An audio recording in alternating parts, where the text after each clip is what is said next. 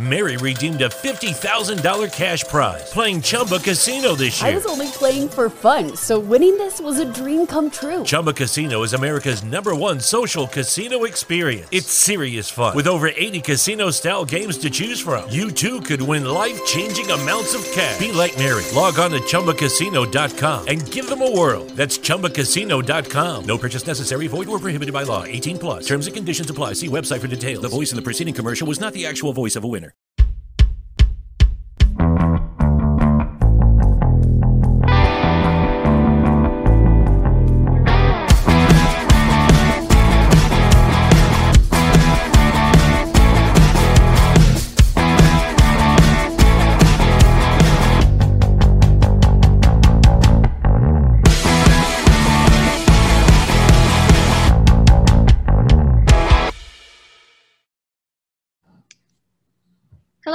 everyone. Welcome back to another episode of MPL. Uh, today, we're going to talk about colorism uh, within our different backgrounds and within Canada, and basically any experience we have about it or any thoughts we have about it. But before we get started, uh, we're joined by a wonderful guest today, and I'll let her introduce herself. Hi, this is the first time I'm introducing myself on a podcast, but my name is Ilhan Farah, and I live in Brampton, Ontario. Um, I went to Ryerson University for business, and I am a lover of podcasts, and I have a lot to say about colorism. So thank you for featuring me. Awesome. So I think we'll start off by just um, def- sharing some of our individual experiences with colorism, whether that's we've directly experienced it or witnessed it. Um, if anyone would like to start, I think let's start from there, and then we'll continue the conversation. And honey, you look super excited. So,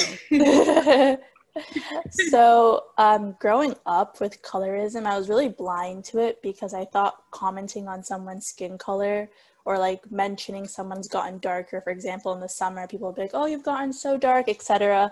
I didn't see that as an issue because I was blind to it. But as I started growing like older and forming my own opinions, I started to realize that a lot of things and a lot of comments are rooted in colorism. And when I was growing up, like my immediate family, like nobody really commented on our skin color because all of us are all different shades of black and like no one was better than the other, etc. But if I would go to my extended family, they'd be like, "Oh, you've gotten so dark because of like the sun, like stay out of the sun, etc." And like you'll get a hijab tan, tan etc. in the summer, and like people would be like, "Oh my God, you've gotten so dark," and I didn't realize how much of an issue that was until I started forming my own opinions and seeing so many things are rooted in colorism. And, an industry that is like so focused on colorism is obviously like the makeup industry. I didn't even know that people had such a hard time finding their shades as they got darker in like the shade wheel. And I didn't know that until I started coming onto the internet and seeing so much outrage on so many issues. And I think the internet has done a really good job of educating me on several issues. But growing up, I would have different comments on my skin color because I am darker than a lot of members in my family. And I started to grow up and actually start realizing, as like a year of realizing, but um, growing up, I just felt that I my skin color was like a main topic of discussion. And as I grew older, I started to love my skin for who I am. No, I definitely, I think when we're, I don't know what, I, within the South Asian community, there is this obsession with being fair. And I think a part of it is due to colonization. And I'm sure, like, if you trace it back, like, colorism stems from, like, a big part of it stems from there. But there's this really big obsession, whether it's, you know, just beauty standards or when you're looking for a girl for marriage or like whatever, it's you want someone who's fair and the fairer you are the prettier you are. So when you're young like you hear comments like oh don't go play in the sun too much you'll get darker yeah. and th- the implication is then you won't be pretty. Um, and there's a billion dollar industry in south asia and i don't know about anywhere else but i know in south asia there's a billion dollar industry for whitening creams um, and bleaching products and people consume them and they are the fastest growing industry because they're the thing that is most in demand. And all of that stems from this idea of colorism. And i think it's important to realize that it's not just people wanting to be fair it's also that if you're not fair fair um you're treated worse in society you're not given the same respect as your counterpart who is on a, a lighter skin tone than you are. And that stems to so many different fields whether that's again like beauty or that's in actual job markets that's for interviews that's in academia that's in everything. It stems so many different fields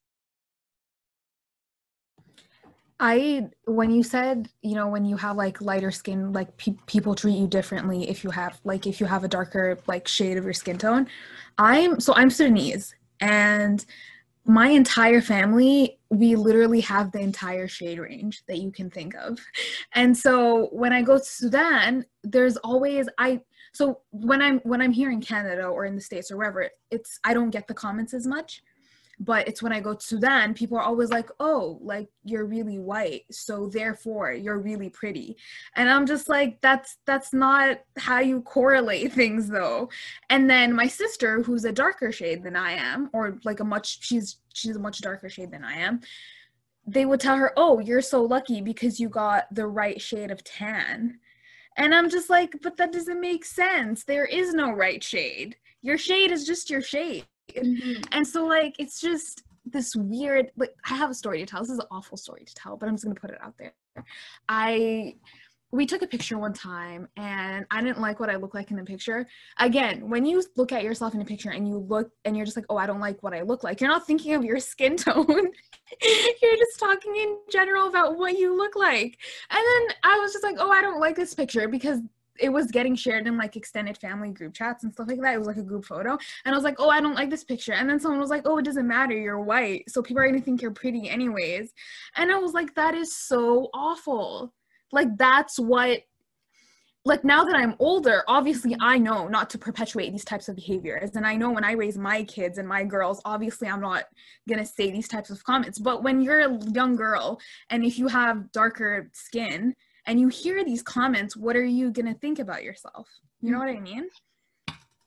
And no. adding, oh, sorry. No, no, go ahead. Uh, just adding on to that, um, when I, I'm from Somalia, so whenever I consume like any media from back home, like on t- Somali TV channels, etc., a lot of the people um, who are women mostly are like their skin is like usually bleached and i didn't know how much of a norm it was until i started consuming like somali media and i was very shocked to see that bleaching is like as you said a billion dollar industry. Like i didn't know like fair and lovely and other products are so heavily marketed in other countries until like i saw it on the internet. I was like shocked because I didn't know skin could be that important. When I think of skin, I think of like clear and healthy skin, not fair skin, not light mm-hmm. skin. Mm-hmm. So it's really interesting. Yeah, I remember. Um, so within like even South Asia, like you know, within any race, like there's a spectrum of shades, and so like there are certain areas of Pakistan that are known as like having darker skinned people, and then there are certain areas, and like even without people will have preferences. And this is so weird because i think sometimes people do it unconsciously but people have preferences for the areas where you find more fair toned people um, as compared to like areas where there will be like a darker skinned population. And it's baffling to me that this stems so deep that we just shun entire cities and areas being like oh no that's kind of like a um, that's like a dirty area or that's like that's the connotation of it or like oh you don't want to spend too much time there or I, I don't know it's really really baffling to me. And also i think when we're i don't know about you guys but i know when i was young like it was it's such a common thing to like have fair and lovely in your home which is like one of the leading brands. Like even right now i'm sure if i look around i could find a bottle of fair and lovely in my home even though none of us use it. Like it's probably there from a couple years ago um and this pro- it's such a common product and if you try and criticize the what the project sets out to achieve then everyone's like no no no it's that's just like a added benefit. It's just for beauty like people don't even want to admit what they're trying to achieve for it. And fair and lovely recently um because of all the worldwide like protests for racism and everything they changed their name But the thing is, they changed their name from Fair and Lovely to I think it's now called Glow and Lovely. It doesn't really make a difference. The problem is not the name, sis. The problem is not the. Their product is still the same. The intention is still the same. Their ads are still like all of their ads. If you ever watch an ad for Fair and Lovely, they show a girl who is darker skinned washing her face with Fair and Lovely or like putting the Fair and Lovely cream seven days in a row, and then after that she magically goes ten shades lighter. And then they bring like the seven days, a picture of her in the seven days, and then Exactly. she progressively lighter. Legit. Just it also makes no sense to me that they're still promoting the product. Like as you said, it's still the same harmful like message behind the product. But I, I was very shocked to see that the outrage caused that to change the names. Like, no, it's not the name. it yeah so we're all recognizing that colorism starts at home and i think it starts at a very very young age. Like i can remember i remember so when i was born i was much much darker skin tone than i am right now. Um and it was said in love. It wasn't like no one said it to be harmful but like the often joke that was the joke that was often made was oh don't worry we'll buy her truckloads of fair and lovely like you know we'll buy her a truckload of fair and lovely and it'll be all okay. Um and i and i recognize that the people who made those jokes they said it out of love. It wasn't meant meant to be like a derogatory thing but the thing is the root of it is all colorism the root of it was sh- like she's not going to be accepted in society or she's not going to be considered pretty if she stays the skin tone she is. So as i've grown up like you know your skin tone changes like from when you're a baby to like so like it has changed but even then i like within the pakistani community i'm considered in the middle. I'm not dark skinned but i'm also not light skinned either. And even then the constant comments are you know if you were a little bit lighter you'd be even prettier or you should try this face mask. Like you know it's really helpful. So it starts at a really really young age. Another thing is uh, within the Black community, um, your hair is often policed as well. So both color, I think personally that colorism and the policing of Black women's hair sometimes happen at the same time. For example, um, my hair is a lot thicker than my sister's hair, and then my sister's hair is like so the texture is a lot different than my hair, and it's like we're all from the same family but we are all different shades of black, all different types of hair. Um, and a lot of people have negative connotations uh, in relations to certain types of hair and etc. And it's often another thing that not only there are skin bleaching uh, being promoted, things like relaxers and other sort of uh, issues uh, within the black community are so pre- sorry, I'm like my ideas are all over the place, but uh, typically those two go hand in hand. And I've realized that once I actually grew older as well, because when I was younger, I was a lot younger, a, a lot. Why am I saying all of this?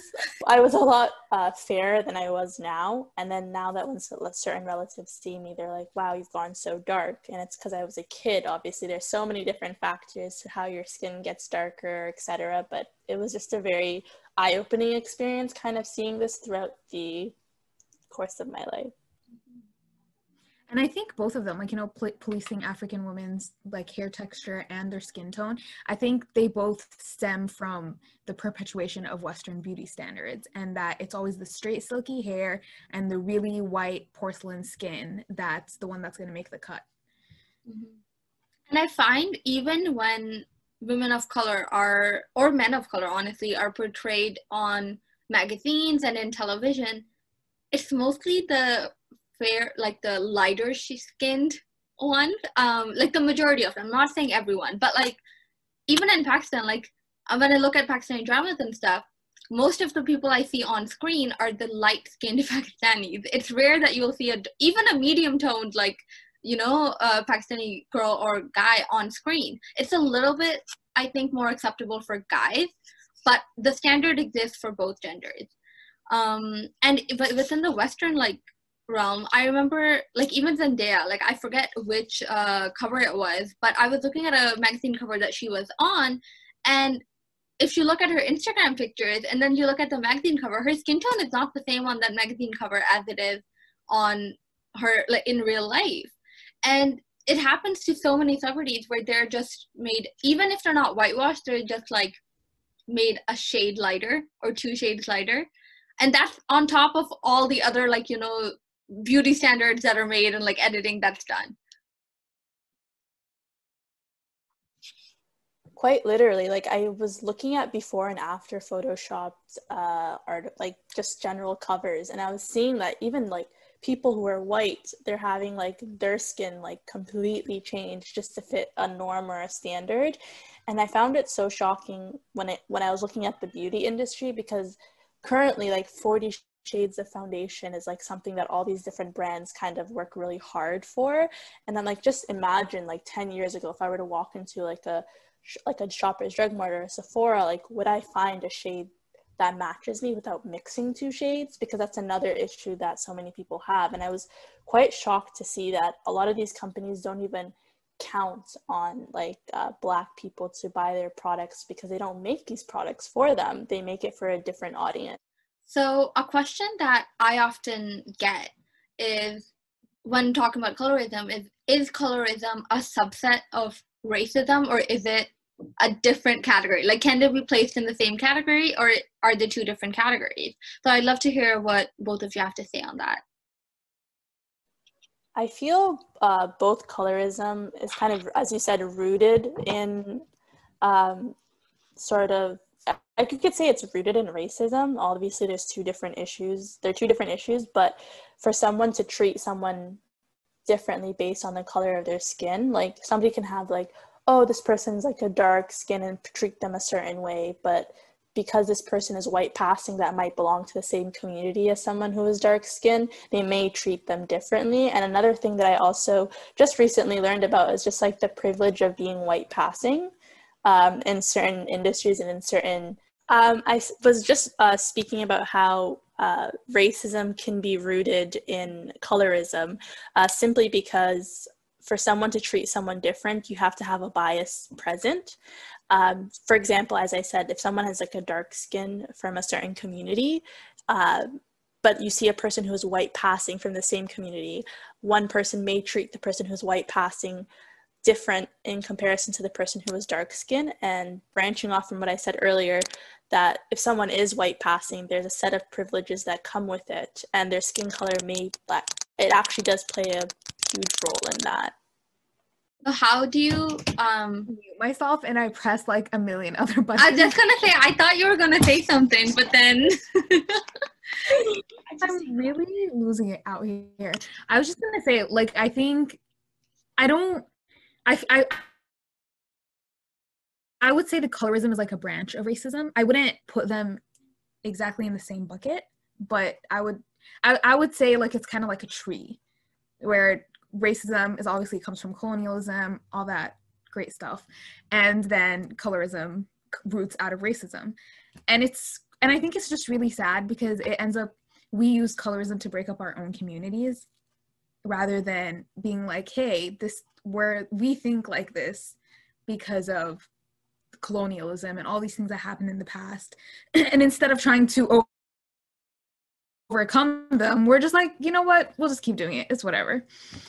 Yeah, like within our communities, we have such a deep issue with colorism. It's like there's so many other things that we could battle collectively as a community. And I find it rather shocking that colorism is maybe mentioned in someone's life almost every day, but you don't even notice it because you are so accustomed to a norm.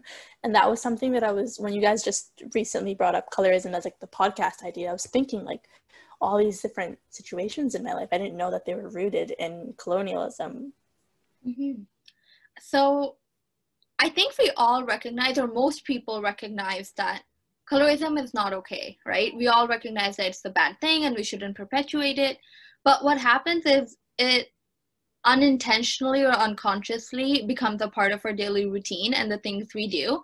So I just wanted, if we're all willing to share, just some of the ways that it kind of has become a normal part of our routines and how we can how we see it um, affecting us just so people kind of just so we can share what does it actually look like so for example like i know um, I unconsciously for a long time used to choose hijab colors based on what um, hijab color would make me look fairer.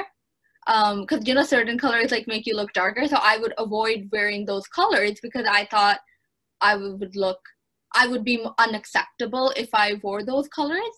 Um, I know I have never done this, but I know also in if you go get your makeup done in Pakistan, like at a salon, like back home, they will use a foundation that is three shades lighter than your skin tone. Um, and it doesn't match. It does not match at all, but that's just the norm. And I remember I have seen like cousins and stuff like get their makeup done and come back and be like, that's not your shade. But everyone loves it because that's what you're paying money to like get done. Um so those are just like two small examples of like just picking lighter. And i've seen people do it here as well. Like girls choose lighter shades of um like foundation um to pick colors that like kind of make you seem fairer. Um yeah so i just want to see if you guys had anything want to share um, during the summertime, I think that's when I'm the most conscious of colorism in general because I tan so easily. Like I could be outside for close to a couple of hours and I'll come back home with the tan that people pay for. and it's like really interesting to just see how many people will comment on how you've gotten darker, et cetera, et cetera. But I was having a conversation with my friend Rupneet because we were just talking about in the summertime, like when we go out in the sun and we tan, we just think of like, wow, our skin is glowing. But for people who aren't able to tan etc their constant battle is like i want to tan i want to tan i really want to go to the beach because i want to tan.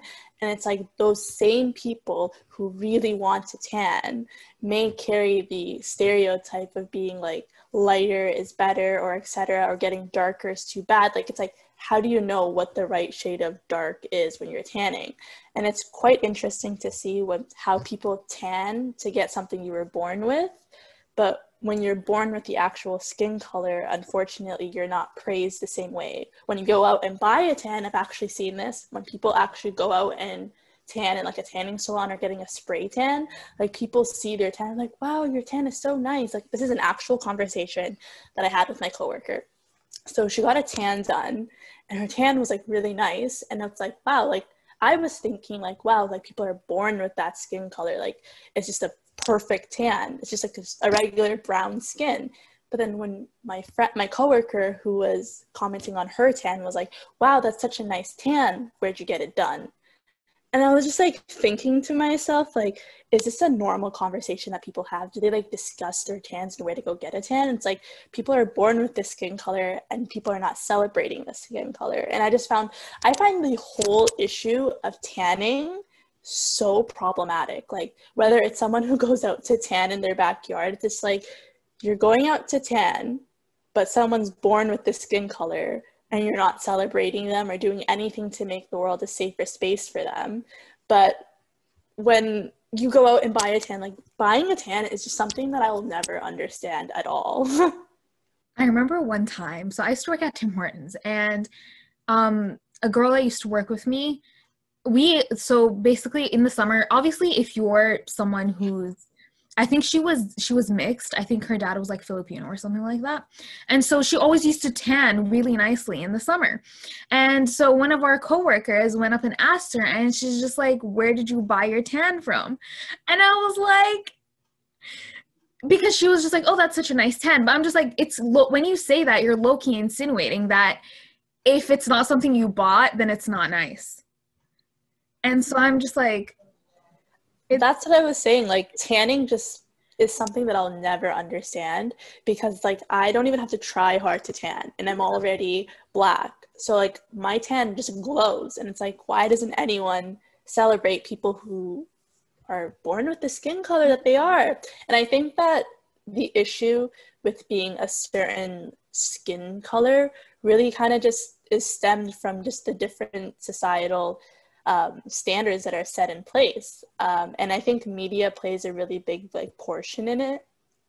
Mm. I didn't even know that uh, swimsuit models like when they go out to do like different covers because I was watching like a Sports Illustrated behind the scenes uh, vid like they actually go through a certain tanning procedure to ensure that their tan is like waterproof and like stays and like is pictured very well. And it's like so much to just get that perfect tan. And it's like no one's ever going to be satisfied with a skin color. So it's like just go out and live your life in your own skin.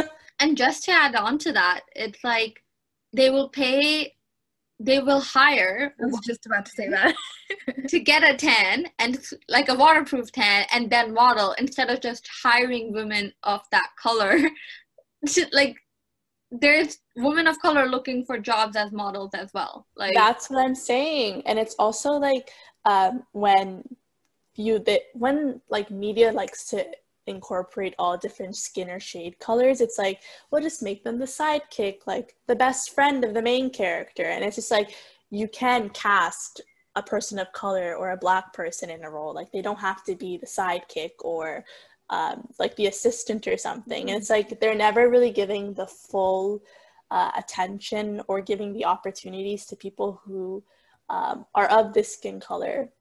And I find it quite rare because it's not that hard to find Black or people of color in every industry, in every single industry. So I just find it so rare why they'll go out and buy a skin color. And the thing is, even when people of color or black people like we get our stories told.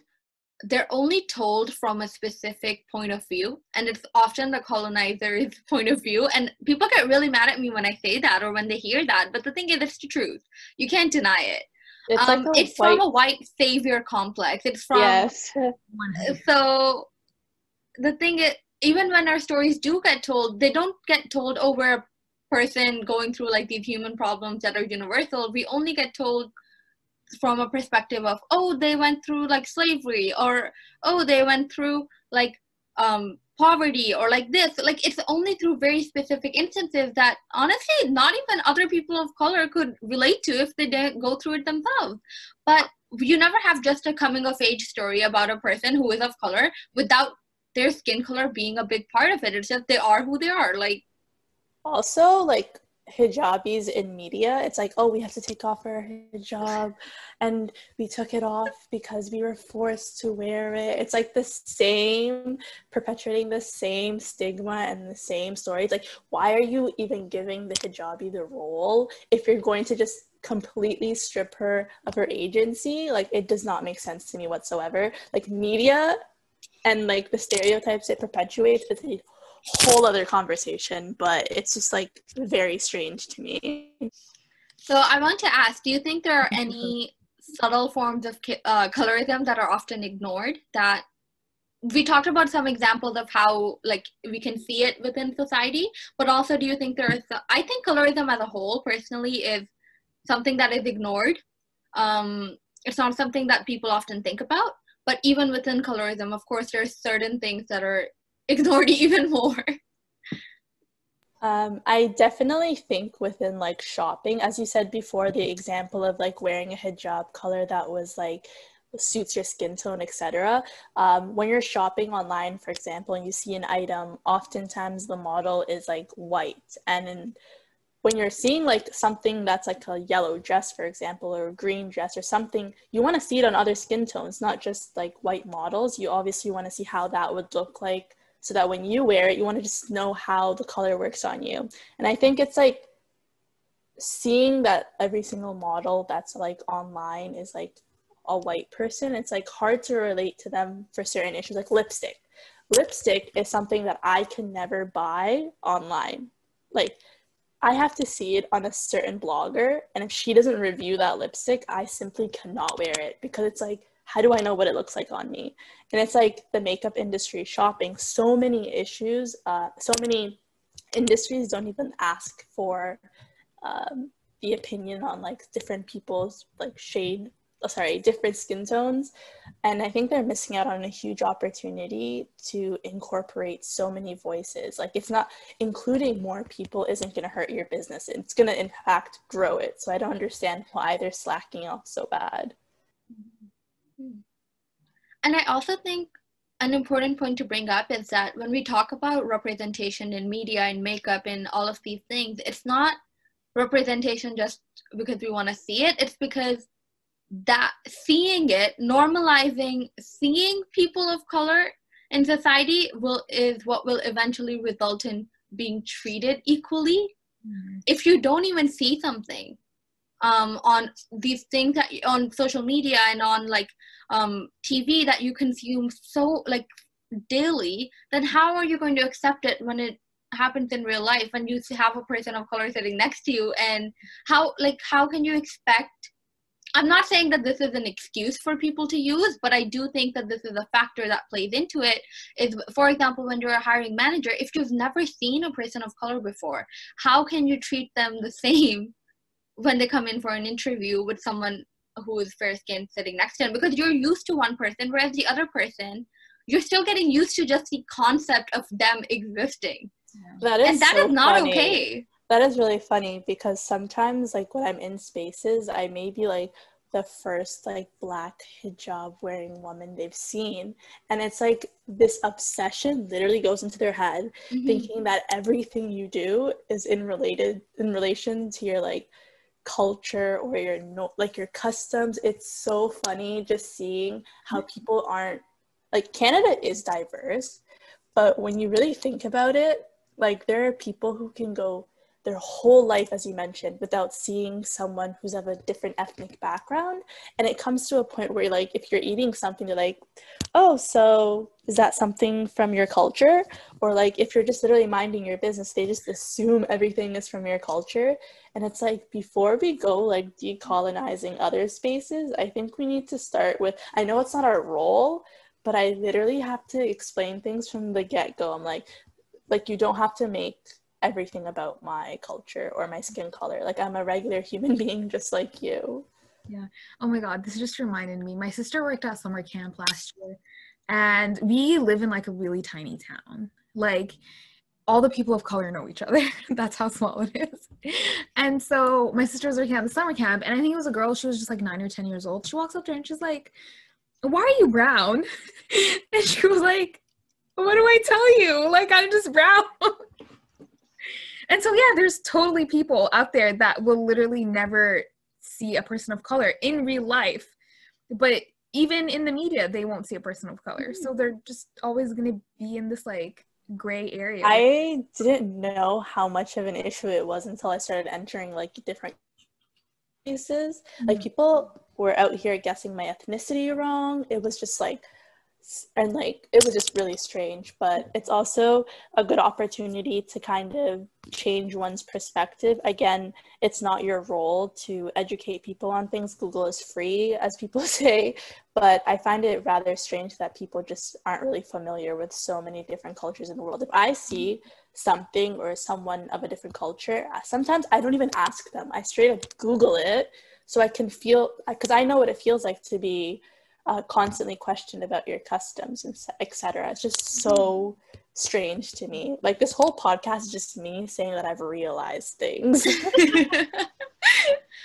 no, I think this is like a really good point. So the thing is, when someone is exhibiting this behavior, is exhibiting colorism, then how can we as individuals and also as a society, what can we do to correct it?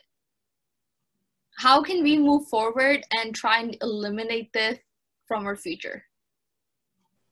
I think when you see someone who's acting towards a certain ethnic group or like a certain person or etc even if you don't identify being from the same culture i usually take the opportunity to tell to make the person understand that if you don't get someone's way of life or their lived experiences you shouldn't comment on it you should do your research number one. And i think people oftentimes stick their nose or their opinions in spaces they don't need to be in.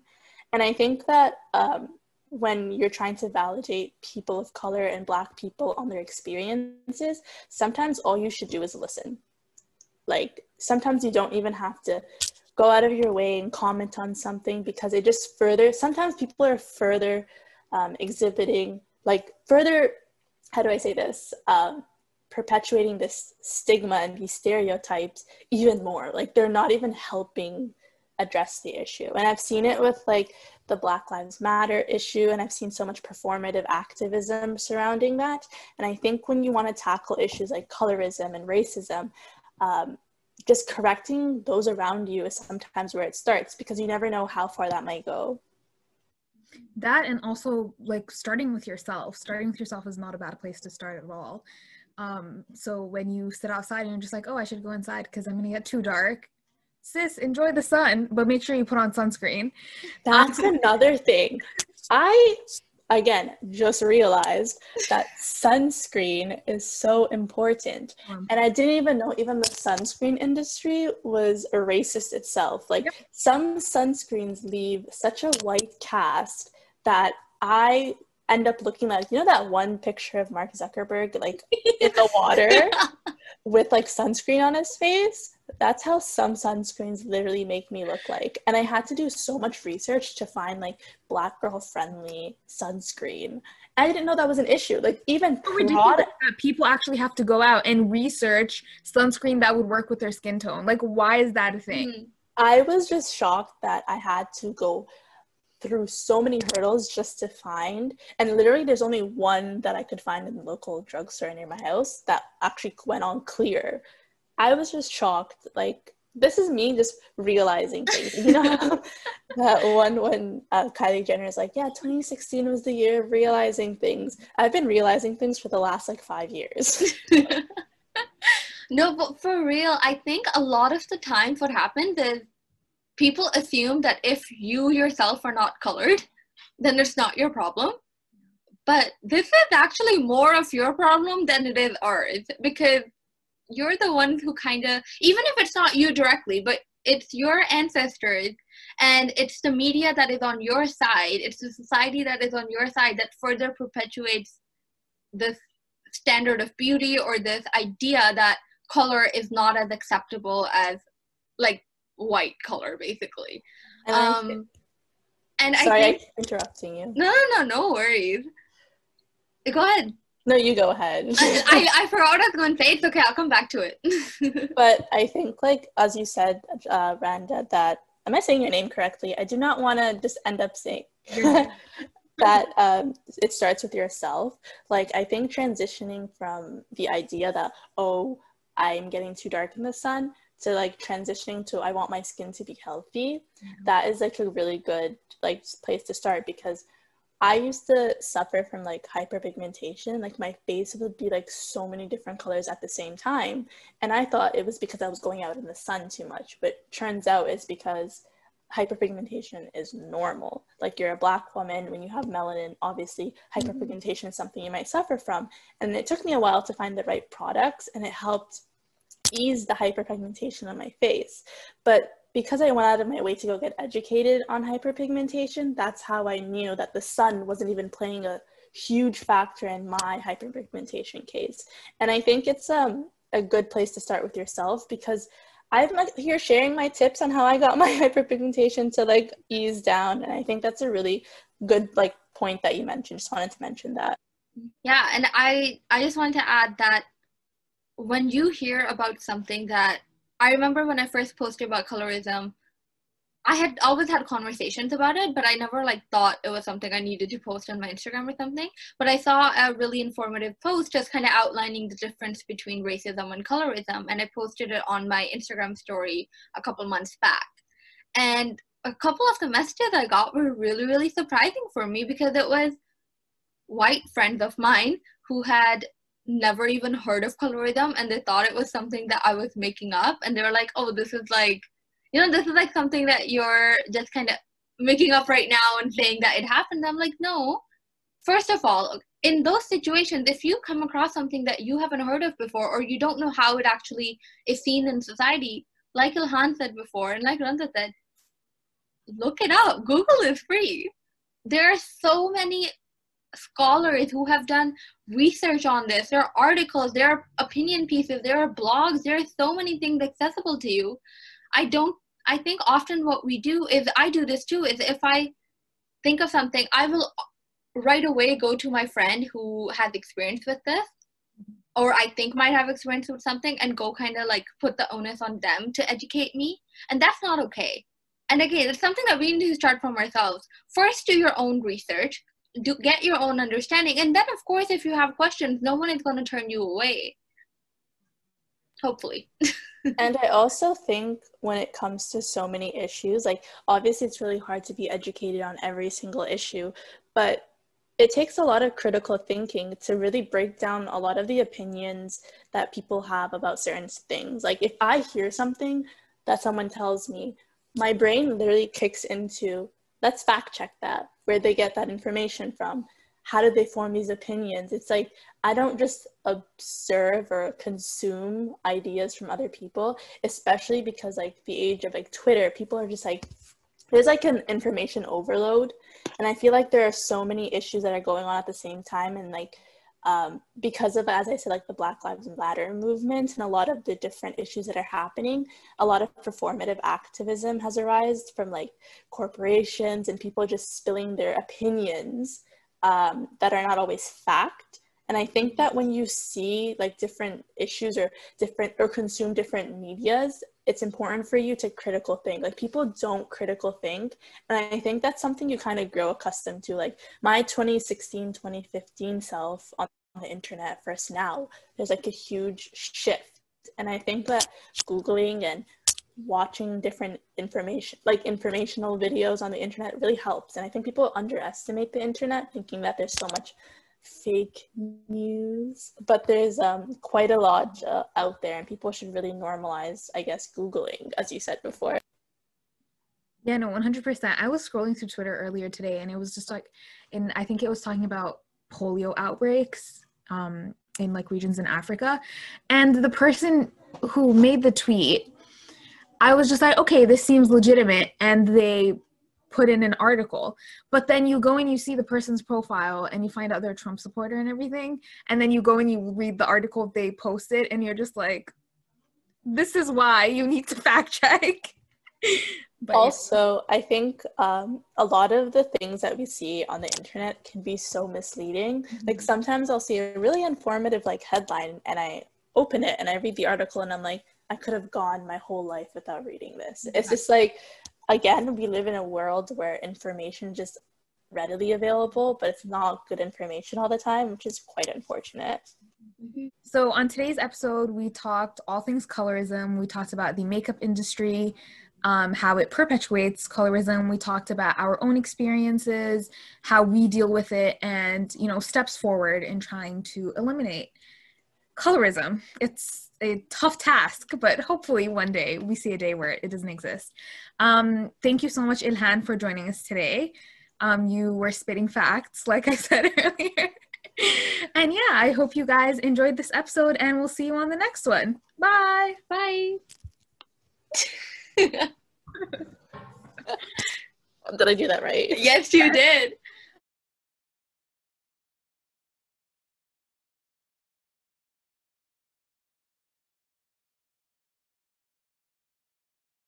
Mary redeemed a $50,000 cash prize playing Chumba Casino this year. I was only playing for fun, so winning this was a dream come true. Chumba Casino is America's number one social casino experience. It's serious fun. With over 80 casino style games to choose from, you too could win life changing amounts of cash. Be like Mary. Log on to ChumbaCasino.com and give them a whirl. That's ChumbaCasino.com. No purchase necessary, void, or prohibited by law. 18 plus. Terms and conditions apply. See website for details. The voice in the preceding commercial was not the actual voice of a winner.